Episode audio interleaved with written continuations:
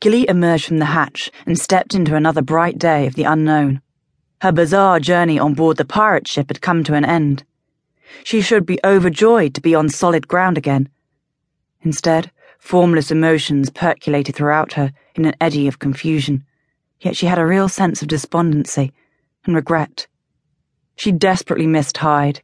He had comforted her. He would tell her what to do. He always did.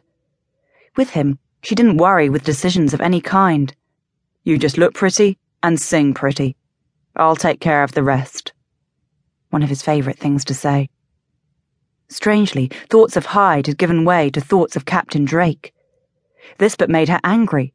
The incorrigible man had her thinking of him in adulterous ways, betraying her love for Hyde. She should hate him for toying with her affections. Yet, as she glimpsed him by the gangway, relaxed, his hand resting on the butt of his pistol, talking with Captain Mott. Her heart fluttered. Stupid girl. Her adventure was over. Gilly must concentrate on a new life. First, she would seek out an apothecary and quickly procure more laudanum. She hadn't gone more than a few hours without it in months. The anxiety of having none itched across her nerves. Her jaw ached from grinding her teeth, and she couldn't stop fidgeting. She was certain she had worn the floorboards in her cabin thin from pacing. A full dose would set her right again. A full dose would bring back her courage. Only then could she search for work.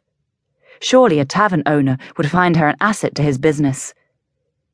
Seagulls flew overhead and squawked in a harum scarum chorus.